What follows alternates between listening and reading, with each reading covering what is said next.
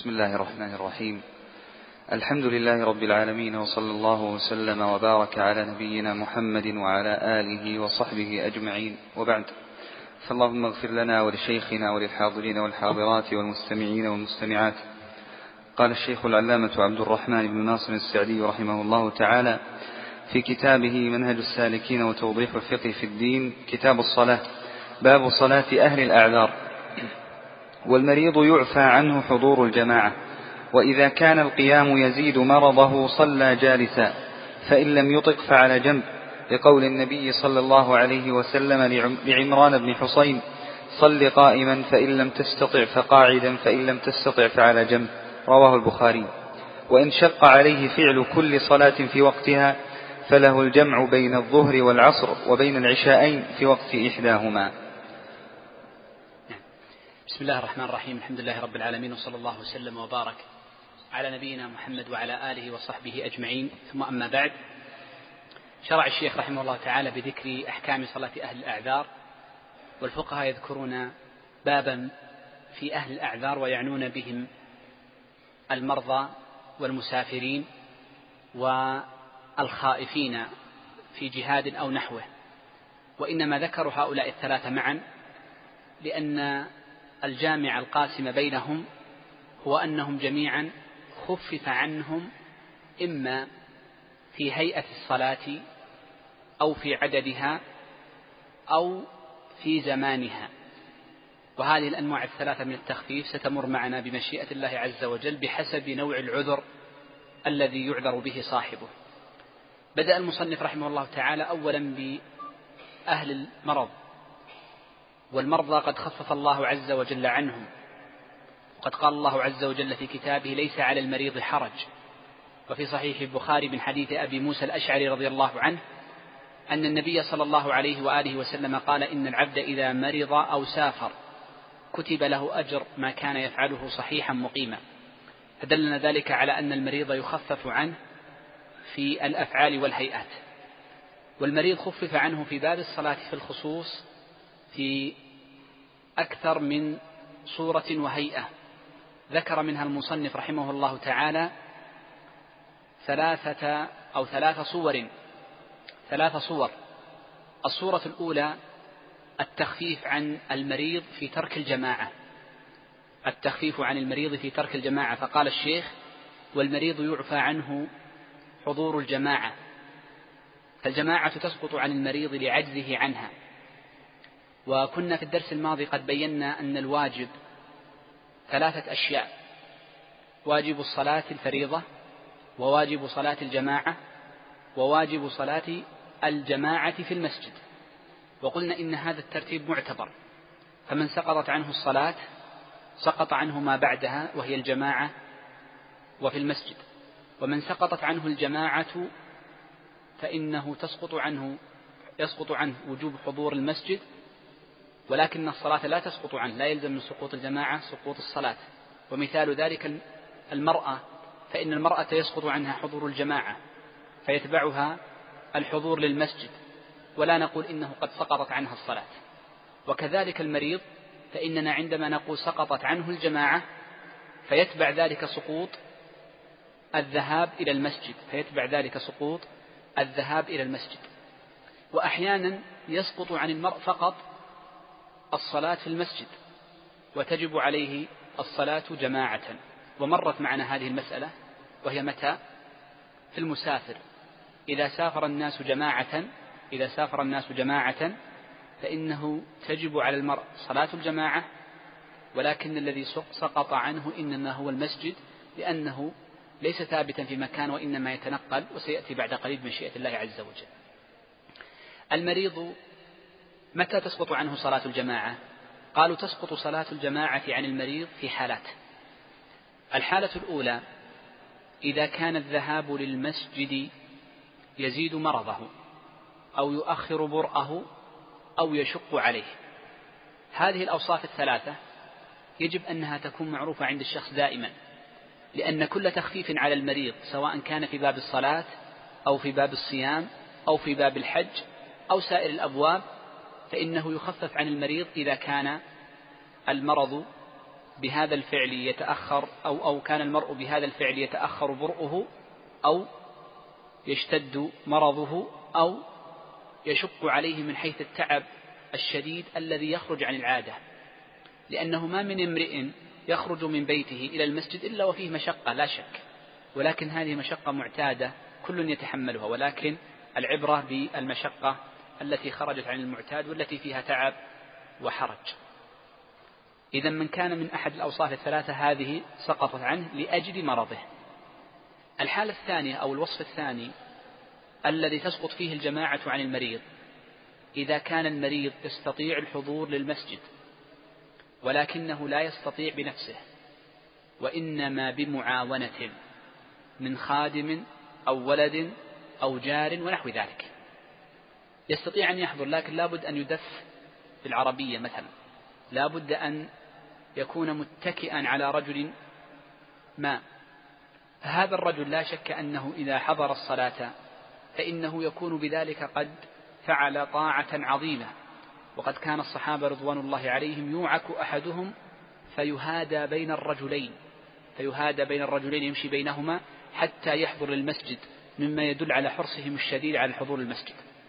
ولكن نقول قد خفف عنه، ولا يلزم المرء أن يحضر للمسجد ولو كان في استطاعته أن يأتي بخادم أو ابن ليعاونه للذهاب للمسجد، سقطت عنه، لأن العبرة بالحضور أن يحضر بنفسه، وأما بالمعاونة فلا شك أنه إن وجد فهو من الكمال والتمام، وأما إن لم يجد أحدا يعاونه فإنه نقول سقطت عنه ولا شك، وله أجره تاما بمشيئة الله عز وجل إن كان محافظا على الجماعة قبل.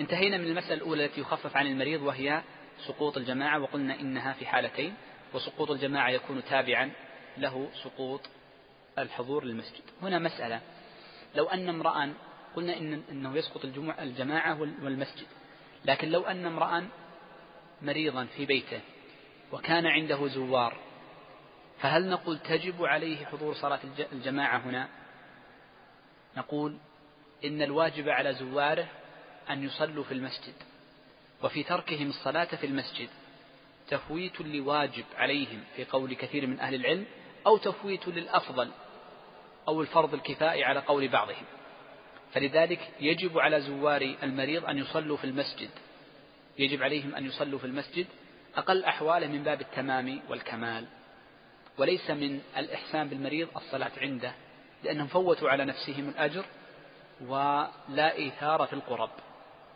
والله عز وجل عفى عن المريض وأسقط عنه صلاة الجماعة. طيب، الأمر الثاني الذي يعفى عن المريض وهو الهيئة، هيئة الصلاة، فإنه يعفى عن المريض في القيام، وقد جاء في صحيح وذكره المصنف فقال: وإذا كان القيام يزيد مرضه صلى جالسا، فإن لم يطق فعلى جنب. إذن الهيئة، فيخفف عن المريض في الهيئة، يخفف عنه في القيام، ويخفف عنه في الركوع، ويخفف عنه في السجود. سنذكر القيام لأنه ذكره المصنف، ونذكر بعده الركوع والسجود كيفية التخفيف فيه على سبيل الإيجاز.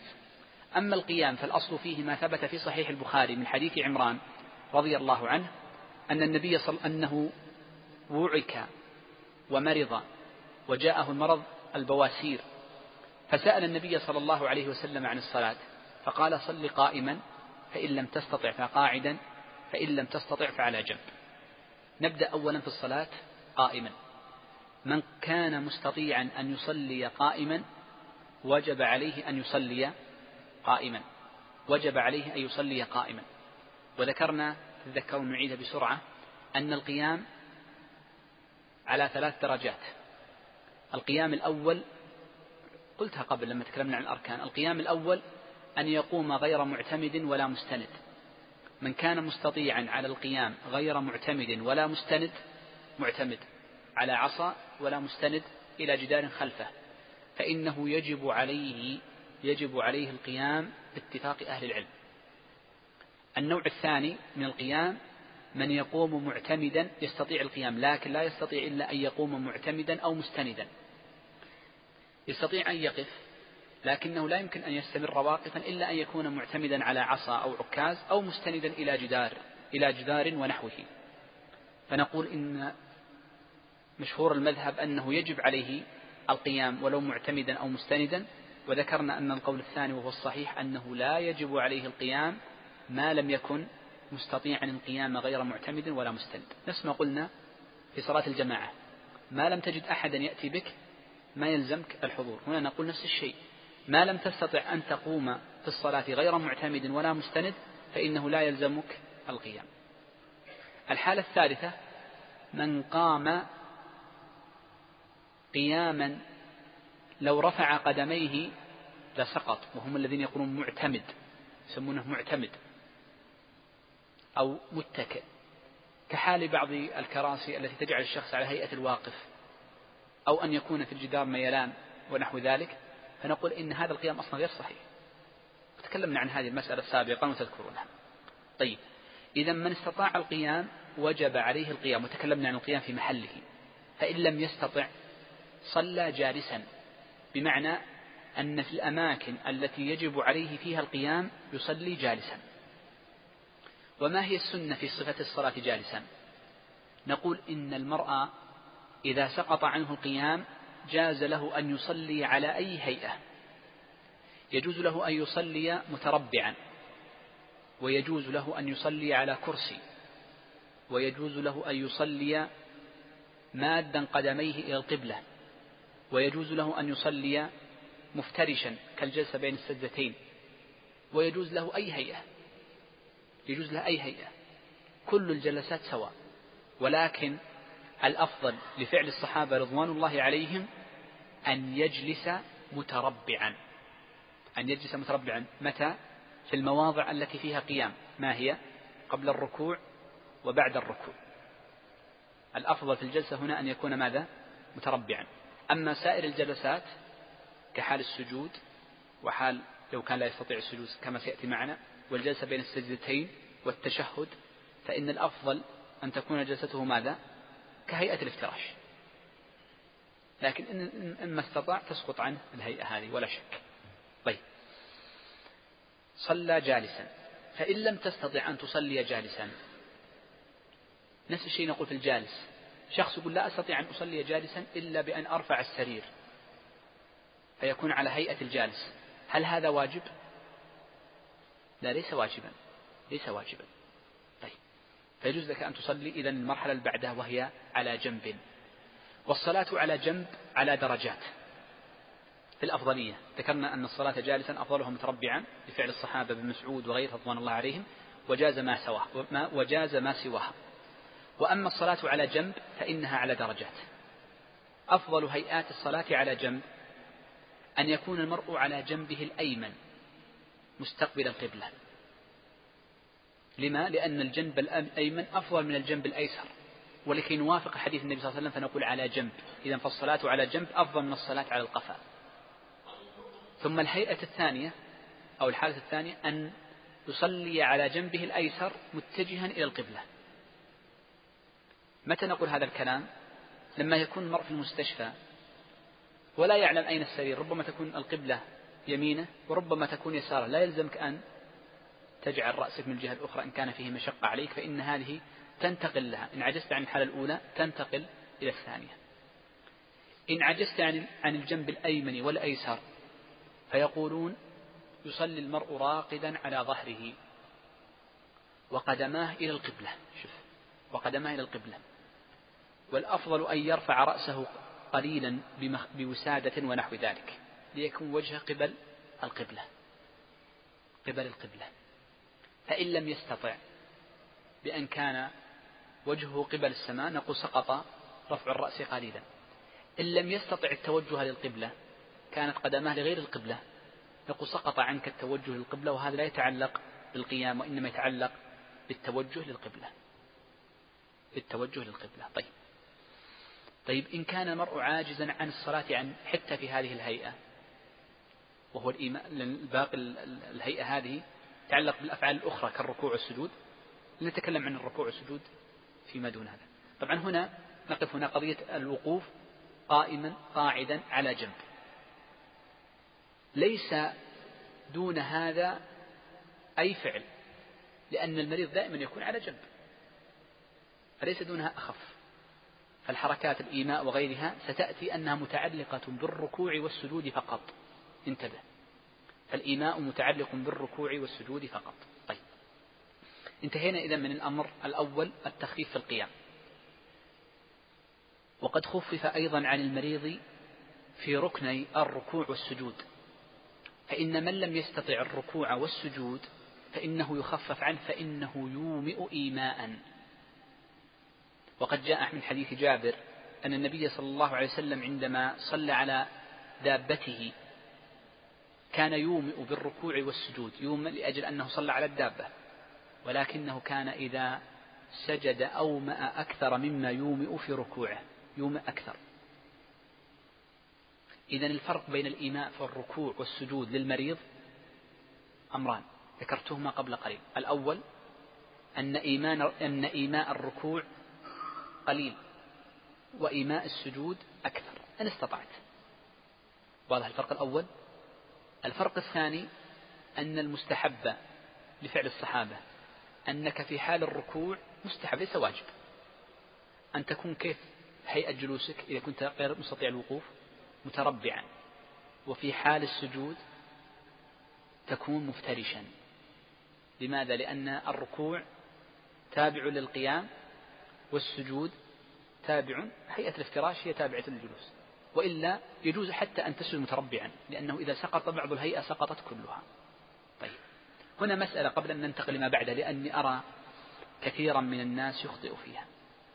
بعض الناس عندما يعجز عن الركوع لمرض أو لأجل أنه يومئ في السفر، إذا جاء الركوع وضع يديه على ركبتيه. طيب، وإذا جاء السجود وأراد أن يومئ جعل يديه على الأرض. ليش؟ قال أمرنا بالسجود على 7 أعظم، أجعل 6، مدامني عجزت عن 1 يبقى 6 الباقية. وضح توجيه هذا الرجل. نقول وإن قلت ذلك لكنه غير صحيح، لأن الله عز وجل أسقط عنك السجود، أسقط عنك السجود، ليس المقصود الأعظم، الأعظم شرط في السجود، أمرنا أن نسجد على 7 أعظم. نتذكرون في قبل أكثر من درس قلنا السجود شرطه الأهم ما هو؟ هيئته هيئة السجود. الآن سقطت عنك هيئة السجود، إذا ما تبع الهيئة من الأعظم 7 أن تكون عارفة، هي ساقطة، فتوم تضع يديك على صدرك على قدميك كلها واحد، لا سنية لوضع اليدين على الأرض. نعم. الأمر الثالث التخفيف على صلاة الأعذار، ما ذكره الشيخ فقال وإن شق عليه فعل كل صلاة في وقتها فله الجمع بين الظهر والعصر وبين العشاءين في وقت إحداهما، أي وقت جمع تقديم أو جمع تأخير. الأمر الثالث الذي يخفف عن المريض هو التخفيف باعتبار الزمن، فيجوز للمريض الجمع بين الصلاتين، فيجوز للمريض الجمع بين الصلاتين. متى يجوز للمريض الجمع بين الصلاتين؟ أولا إذا كان سيغمى عليه في وقت الثانية، يغلب على ظنه أنه سيغمى عليه. ومن أوضح الصور في ذلك الذي سيدخل غرفة العمليات، فإنه يجوز له أن يجمع الصلاة إما جمع تقديم أو جمع تأخير بحسب حاله. وغالبا من أو بعض العمليات من يدخل في غرفة العمليات ربما كان البنج طويلا لساعات بعد ذلك، فأداء الصلاة في وقتها مجموعة أولى من قضائها. إذن هذه الحالة الأولى.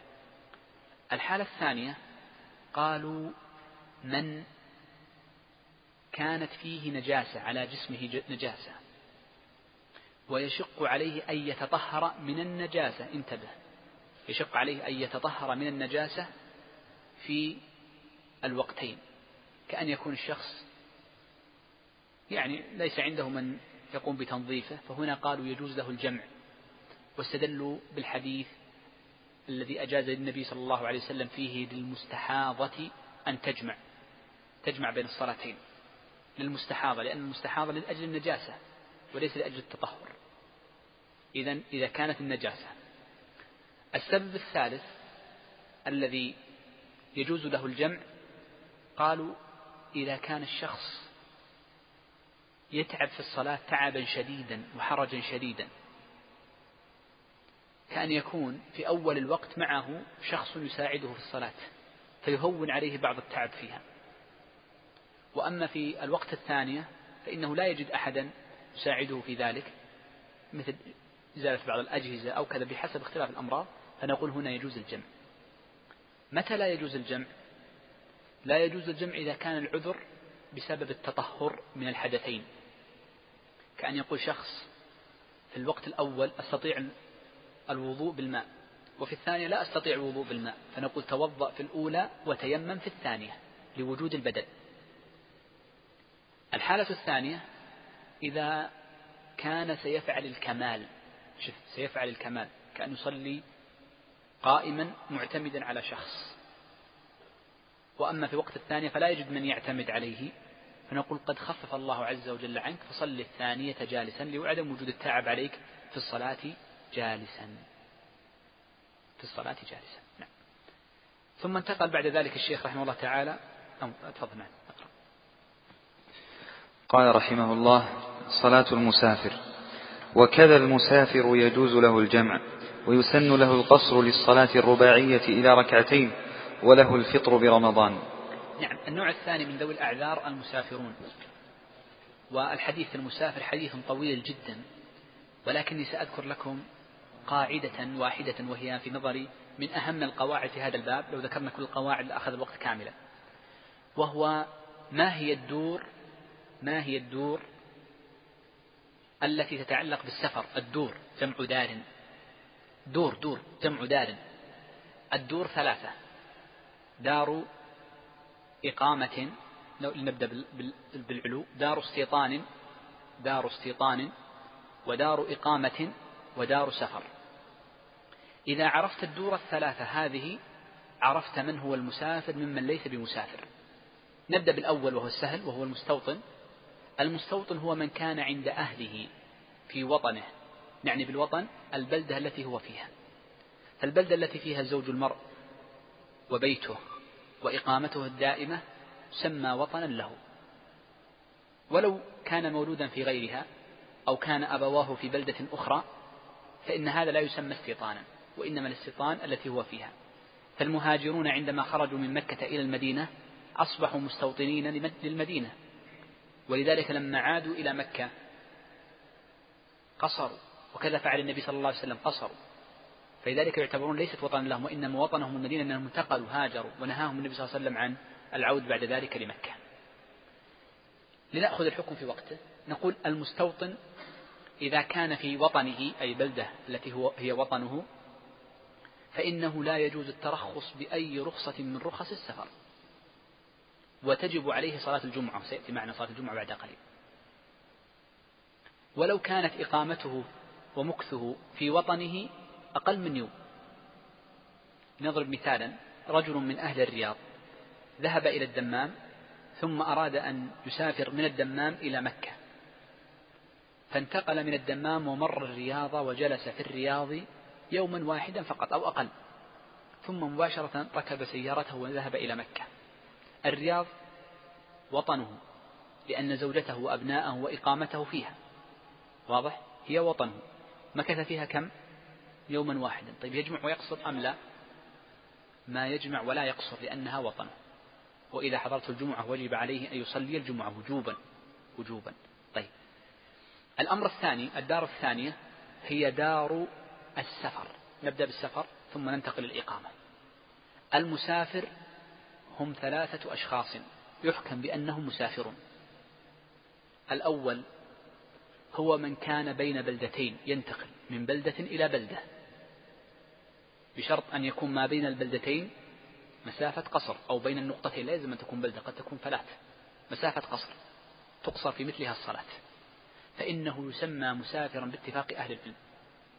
عند خروج المرء من الرياض إلى مكة في الطريق مهما مكث، لو مكث أياما، لو جلس أشهرا، حين لو أن امرأ أراد أن يمشي على قدميه فمكث أشهرا، نقول أنت مسافر.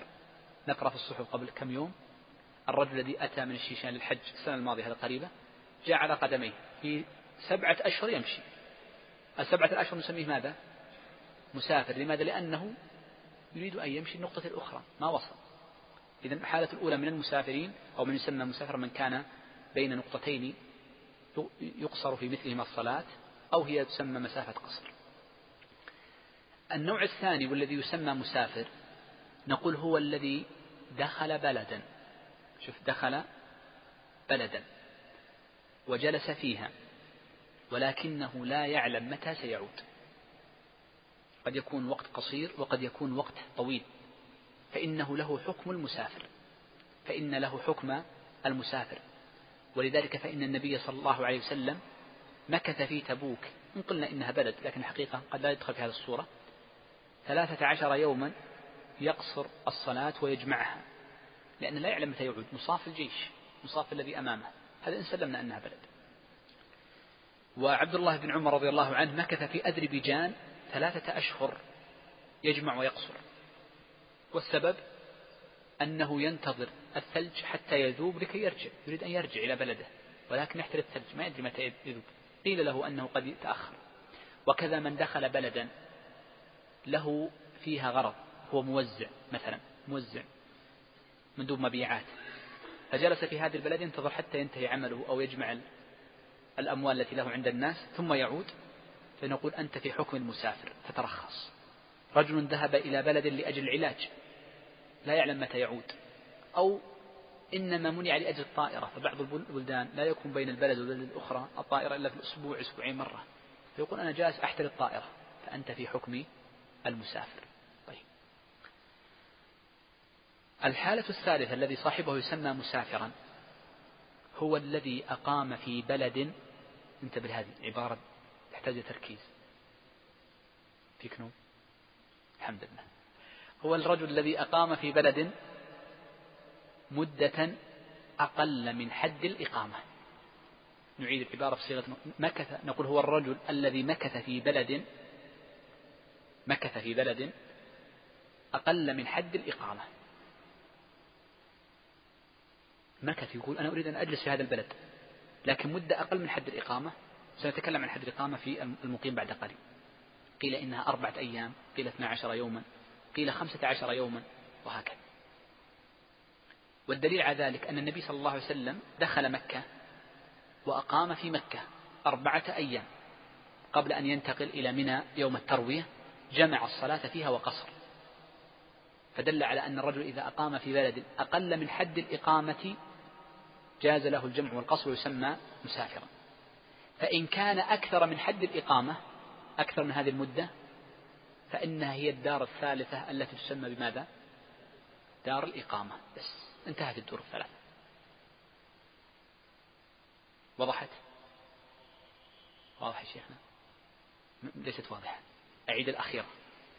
طيب، الأخيرة هي محل إشكال كله، لأنني سأتكلم لكم بعد قليل تقرير كلام الشيخ تقي الدين في هذه المسألة، لأن بعض الناس يفهم كلام الشيخ على غير وجهه، وإن أخذنا من الوقت بعضه عليه. طيب، نقول النوع الثالث من الناس الذي هو يسمى ماذا؟ مسافرا.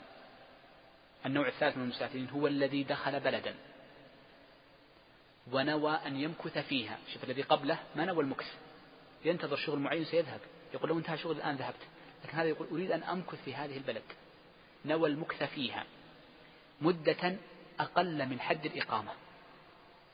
حد اختلف العلماء في هذا الحد، سأذكره بعد قليل. فإن مكث أكثر من هذا الحد، حد الإقامة، فإنه يسمى مقيما ولا يسمى مسافرا ولا مستوطنا. إذن فرق هذا الحد، وهذا الحد هو الفاصل بين المسافر والمقيم، وليس بين المسافر والمستوطن. طيب، من هو المقيم؟ النوع الثالث. المقيم هو إذن الرجل أو المرأة، الشخص الذي دخل بلدا ليست بلده التي هو مستوطن فيها، ونوى المكث فيها أكثر من حد الإقامة. قال شيخ الإسلام ابن تيمية: وقد أجمع أهل العلم على أن هذه الدور الثلاثة موجودة، ولذلك أخطأ من أخطأ من بعض المعاصرين عندما قال إن الشيخ تقي الدين يقول إن الدور ماذا؟ 2 فقط، استيطان وسفر، ما دام أنت خارج بلدك فأنت مسافر. هذا كلام غير صحيح، ما قاله، وإنما مخالفة الشيخ لغيره ليست في إلغاء دار الإقامة، وإنما في الحد. ما هو الحد؟ طيب، ما هو الحد؟ قيل إن الحد 4 أيام، فمن مكث في بلد أقل من 4 أيام، شوف أقل من 4 أيام فهو مسافر، وإن كان 4 أيام فأكثر فهو مقيم، وهذا مذهب الحنفية. أنا ذكرت سأذكر بعض المذاهب لكن أعرف أن الخلاف يعني قوي في هذه المسألة. وقال فقهاء الحنابلة في المشهور المذهب أن حد الإقامة أكثر من 4 أيام. مش الفرق بين المذهبين؟ صلاة واحدة. المذهبان يقولان إن من نوى الإقامة في بلد 19 فرضا فأقل يعتبر مسافر، 21 فرض فأكثر يعتبر مقيم. اختلفوا في من سيقيم في بلد 20 فرضا. إذن لما ترى الفرق أحد المذهبين يقول لك 4 أيام فأكثر أو أكثر من 4 أيام هي الإقامة، الفرق صلاة واحدة. إذن فرق من أراد أن يمكث في بلد 20 فرضا. كلا المذهبين استدلوا بماذا؟ بقصة النبي صلى الله عليه وسلم حينما مكث في مكة 4 أيام يجمع ويقصر. وقال بعضهم 12 يوما وقال بعضهم 15 يوما. والحقيقة أن كل هذه الأقوال ليس عليها دليل قوي يدل صراحة على التفريق بين حد الإقامة والسفر. ولذلك يقول الشيخ تقي الدين: العرف هو الحاد بين الإقامة والسفر. العرف